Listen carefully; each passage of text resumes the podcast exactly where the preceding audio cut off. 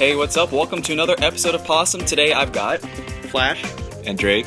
and today we are talking about icons, you know, those people that inspire us, our heroes. So I'm gonna let Flash take this one. um, know what? The most iconic, you know, inspirations to me were growing up would have to be a combination between two people Yoda and Obi Wan Kenobi. Why? Why?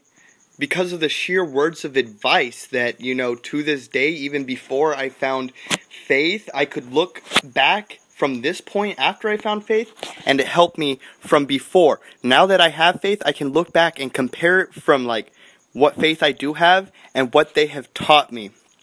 And they have such great words of advice. Like, go through the movie and just listen. Just the shit fucking Yoda says and what Obi Wan Kenobi says. Like, just every single thing that comes out of Yoda's mouth is just the smartest shit I've ever fucking heard in my entire life. I mean, let's let's see. I mean, as far as far as like that to that degree, I don't really know who I'd consider like my hero because I mean, usually it's people that I know personally, like you know, friends or family. You know, I mean, I or that or I just have to look to a complete stranger who seems to have their life together and they're in a spot in a place in their life where I wish I can be. So I you know aspire to be like that. So I don't think I'd have a def- you know a specific like. No, actually, I do. Okay, I'm sorry. I do and people might make fun of me for this. Michael Jackson. Michael Jackson. Like I, I, I, I didn't, you know, pay t- a whole lot of attention to him at first, but later down the line, I mean, around the time he was before he died, I. who, who, who got you into Michael Jackson? Who You- started you talking did. about Michael Jackson? You did, Hell yeah. yeah. He was pimp. I cried. And I mean, like his message, those songs. Like I started listening to the stuff he wrote, and I'm like, this guy literally is different from all the other artists I hear on the radio. His message to the world, you know, it's all about love. He's Yeah. not. He's not out for you know the whole materialistic values of things. He's not out for the money. He's not out for the fame. He's literally doing this, you know, for the passion. And you know, that's something that not a lot of you, you don't see that in a lot of artists. And the ones you do see it in, you, they don't get a whole lot of credit. You see it in a lot of artists, like back in the 1960s and the 1970s. They were preaching the same message. However, Michael Jackson did that shit in the 80s, and he says, I'm not going to let the love go. I'm going to let it keep going, and whether people keep putting hate upon me, no matter what, my lyrics are still going to reflect love. That within itself is like, um, why, why? Tell 'em that it's human nature. Why, why do they do me that way? I like living this way. I like loving this way. That's nice. Thank you. And another icon I have is Kesha. Now, I mean, that that's the one I think they would laugh at is Kesha, is because she she inspired me to be more, you know, outgoing and to not to bottle up my, you know, bottle up my emotions and you know, just be happy with who I am, not be ashamed of who like, you know, who I want to be and what I am. Cuz I mean, it, she was just so outgoing about it. She was bold, she had no regrets about it. She was unapologetically, you know, being herself. And that inspired me to start being myself. And she's also like not out for the fame and doesn't care about the money. I mean, she's even Her proper grammar. Her proper grammar. That's what I love about Kesha. yeah.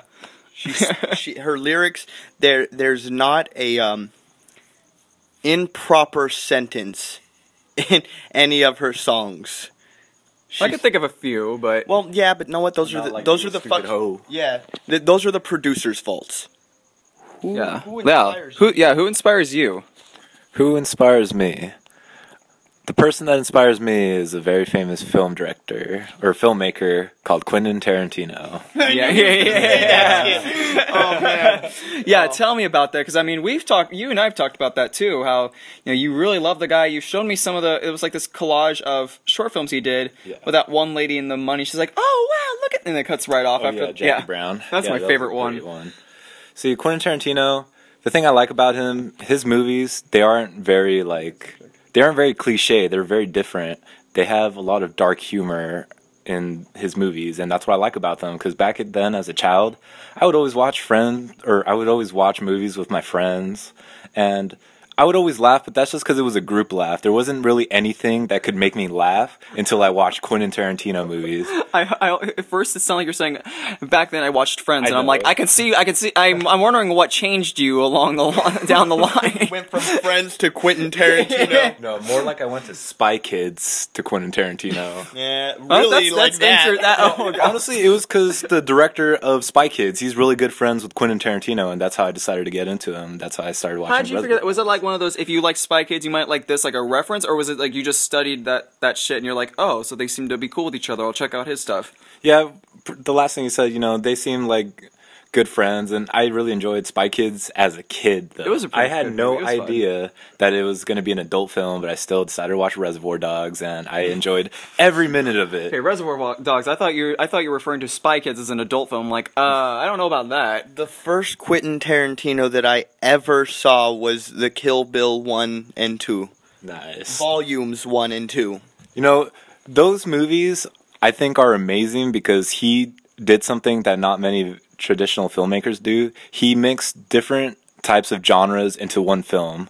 Like most people out there like I had a friend that wouldn't watch like subtitle films cuz she's too lazy to read subtitles. But Quentin Tarantino, he brought like Chinese culture, Japanese culture, and even Animation. He did animation, in he Kill brought Bill. anime. He brought the Samurai Champloo artist to do an animation scene in that movie. Was this Samurai Champloo do the same uh, artist who did the Boondocks?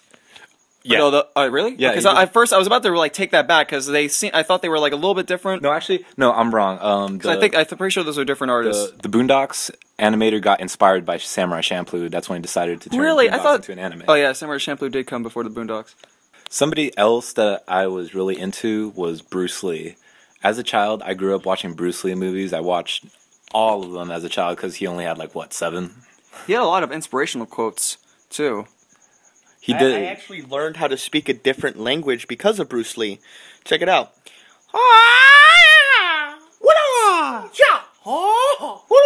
They based uh um what's the character's name from Tekken off of Bruce Lee? oh, um, Forest Law and Martial Law. Oh, there's two, oh yeah, because one's like the son, right? One has a beard, one's clean shaven. And yeah, but they're That's like the one, only one difference. Yeah. but like one one like it, but it's like one's the other dude's son, isn't it? Yeah, Yeah. Forest Law's the son, Martial Law's the dad. And they also got um Lei Wulong, who's based off of Jackie Chan. Yeah, yeah. Jackie Chan's a shit. Why is he just like flipping chairs and hitting His people? fighting style. He's doing like Drunken Master, the hitting crane, Tiger Style. It's amazing. Yeah, Kick yeah, because uh, Lei uh, Lei Wulong is uh, an officer, isn't he?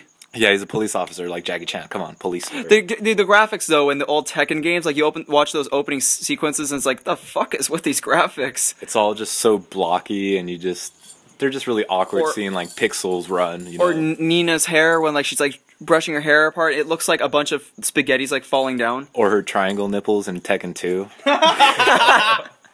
So I think with that, we're gonna cut it from here, and you can catch us next time on Possum bi-weekly Wednesdays. So be sure to subscribe for some more. Check out our other shit, and we will see you next time.